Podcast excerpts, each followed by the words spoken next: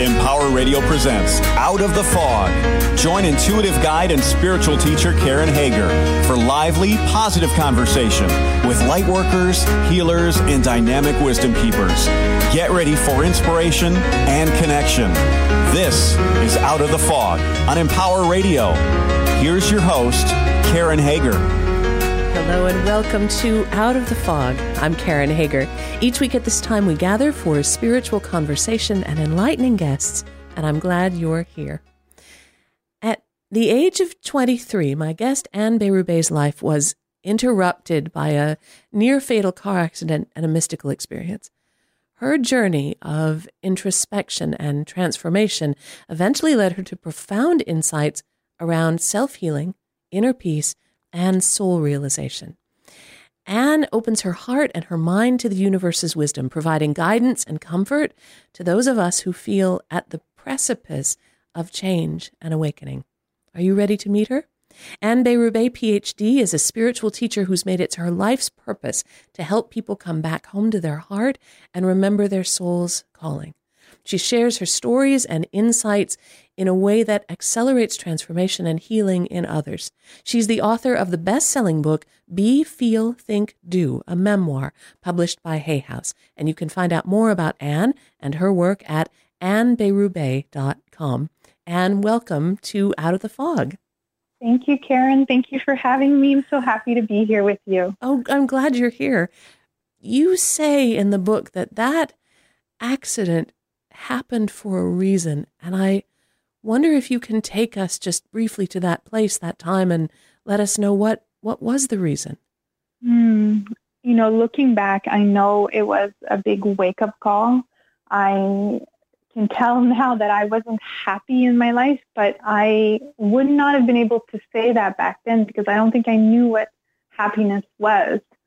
Um, but I knew that I wasn't living um, I wasn't I wasn't really listening to my deeper self. I wasn't uh, paying attention to what I really wanted and who I really was because I don't think I had any points of reference for that back then, Karen. And um, when I was 23, so 2001, and I was driving back from golfing with some friends, and I had had a series of synchronicities that I talk about in the book that were kind of letting me know that okay, you're you want to put your life on hold and a little bit, then then let's let's do this. Let's go this way.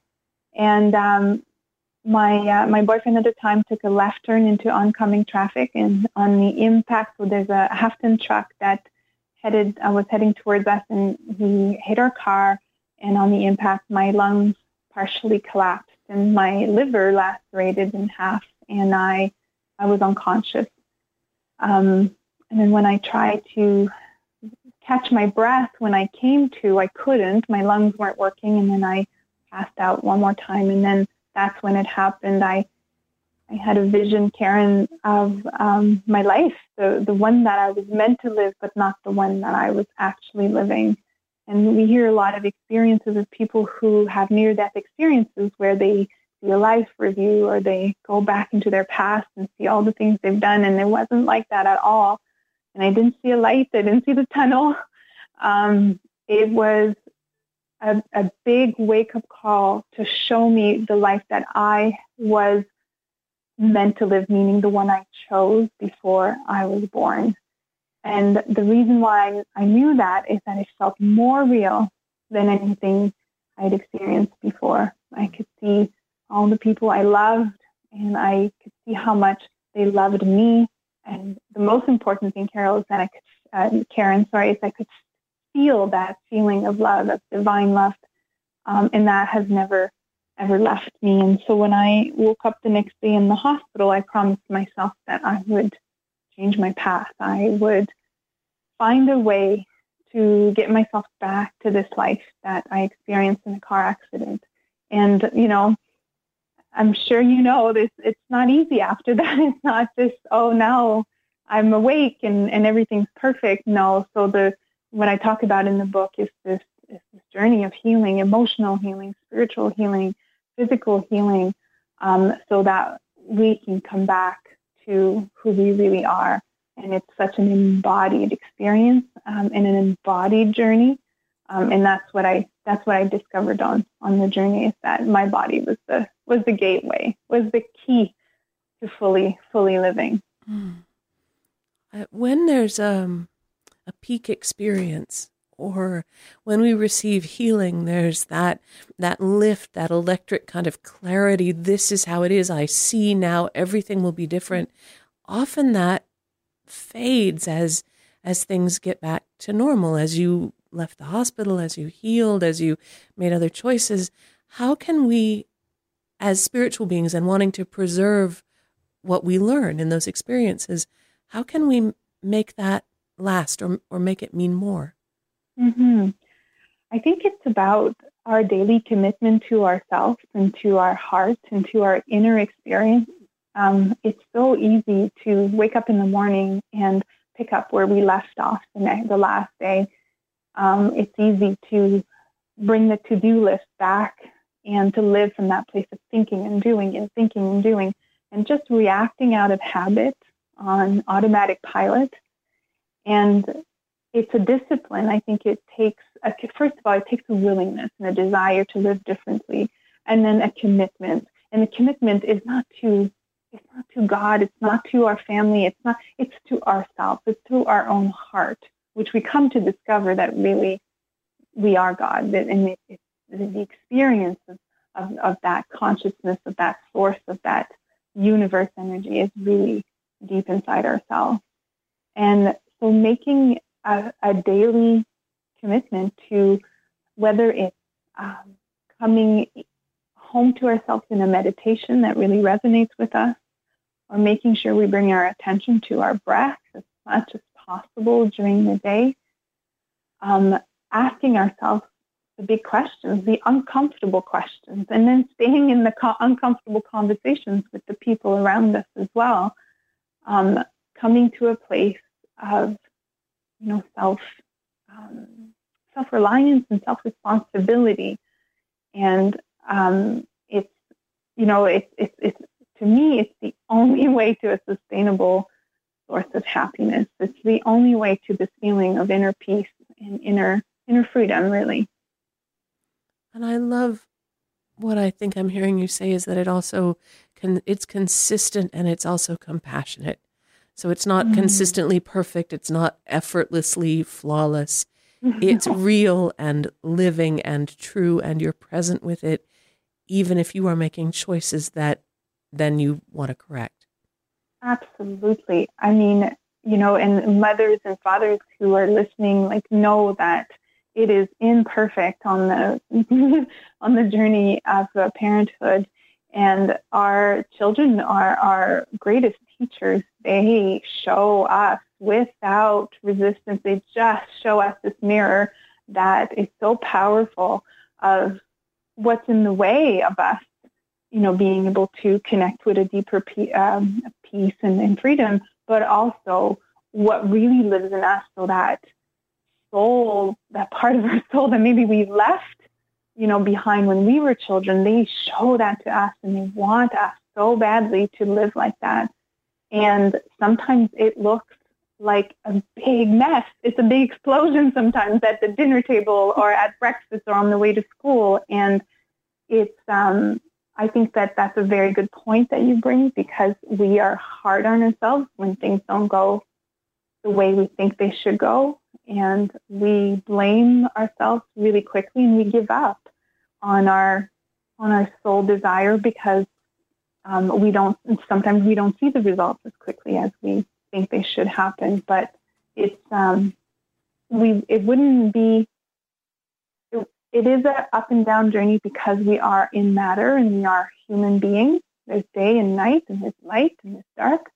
Therefore, there will be ebb and flows and there'll be ups and downs, and that's the journey. It's not the the enlightening moment, you know, in the car accident, or it's not that's not life. That's that's a glimpse. That's an experience of what's of what's possible.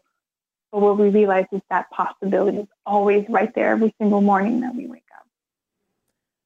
Now, the name of your book, the title of your book is Be, Feel, Think, Do. And when I opened the book, I'm like, okay, be, feel, think, do. I okay, got it. I'm ready to read it. And the first part of the book is called Do, Think, Feel, Be.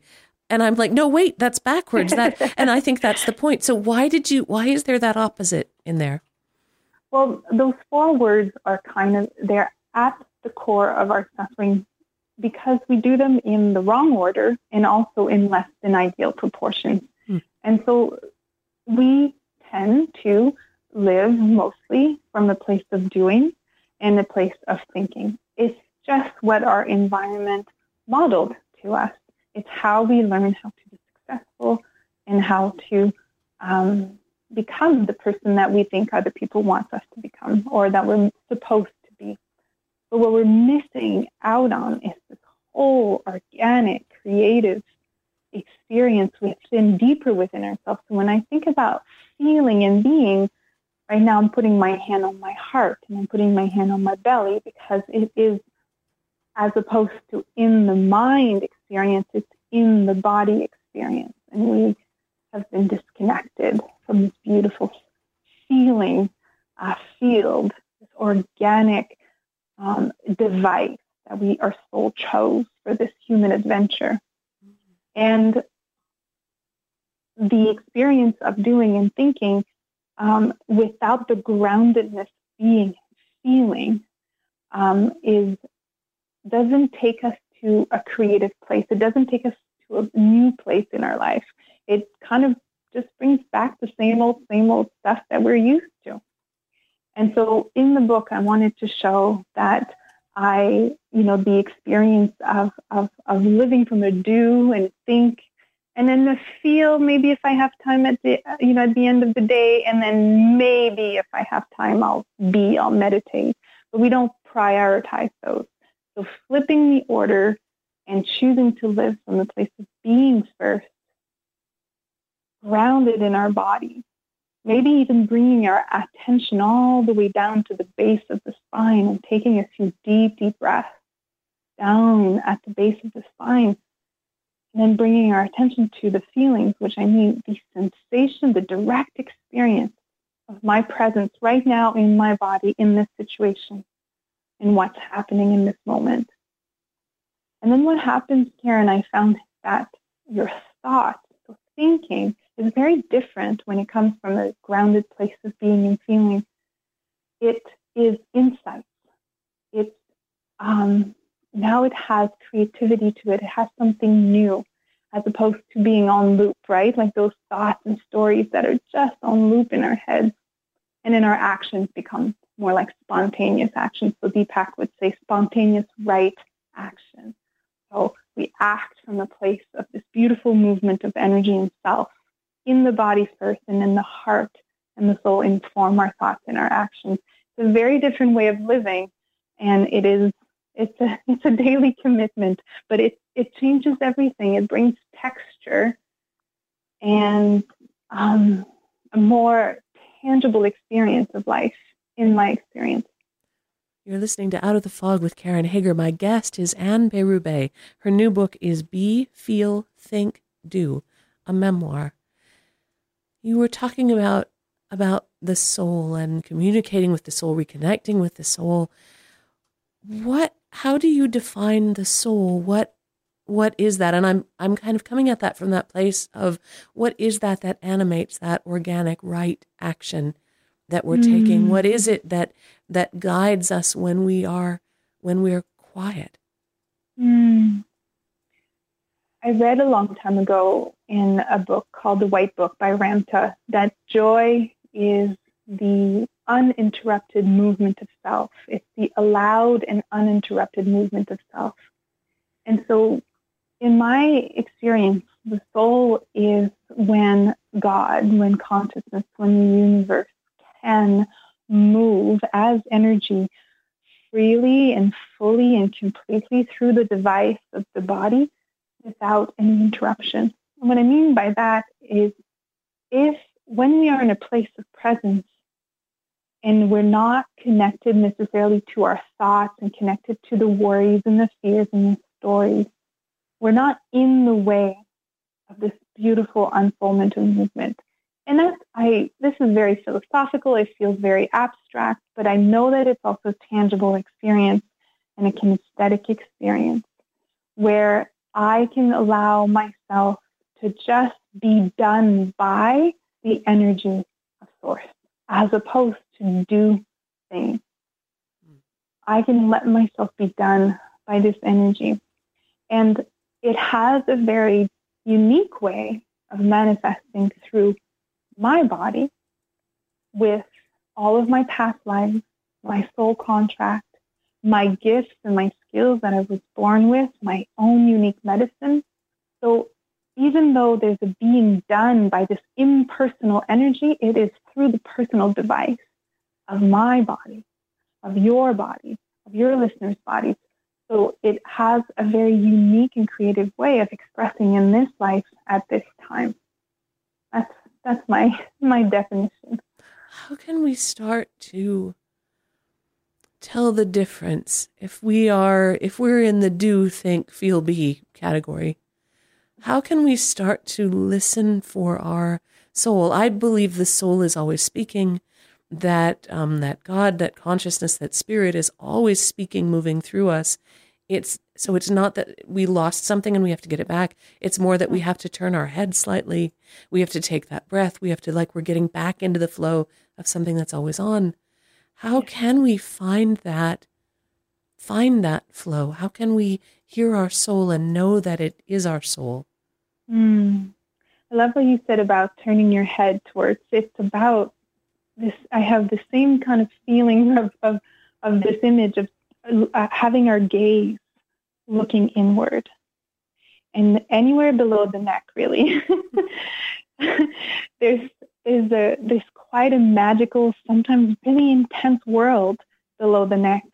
And, you know, in the chakra system, it's kind of where the past lives. It's where we've wired in all our conditioned beliefs, but it's also where the unmanifest becomes manifest and where the spirit meets the tissue of our body.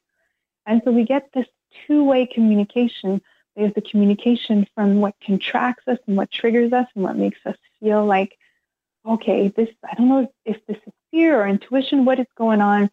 And that's why um, self awareness, contemplation, self examination is really important. So I would say that that would be one big step is to do that work of self examining, not in the way of judging and becoming harder on yourself, but saying, wait a second, can I take my responsibility for the responsibility for what moves through me, regardless of what moves through the person in front of me.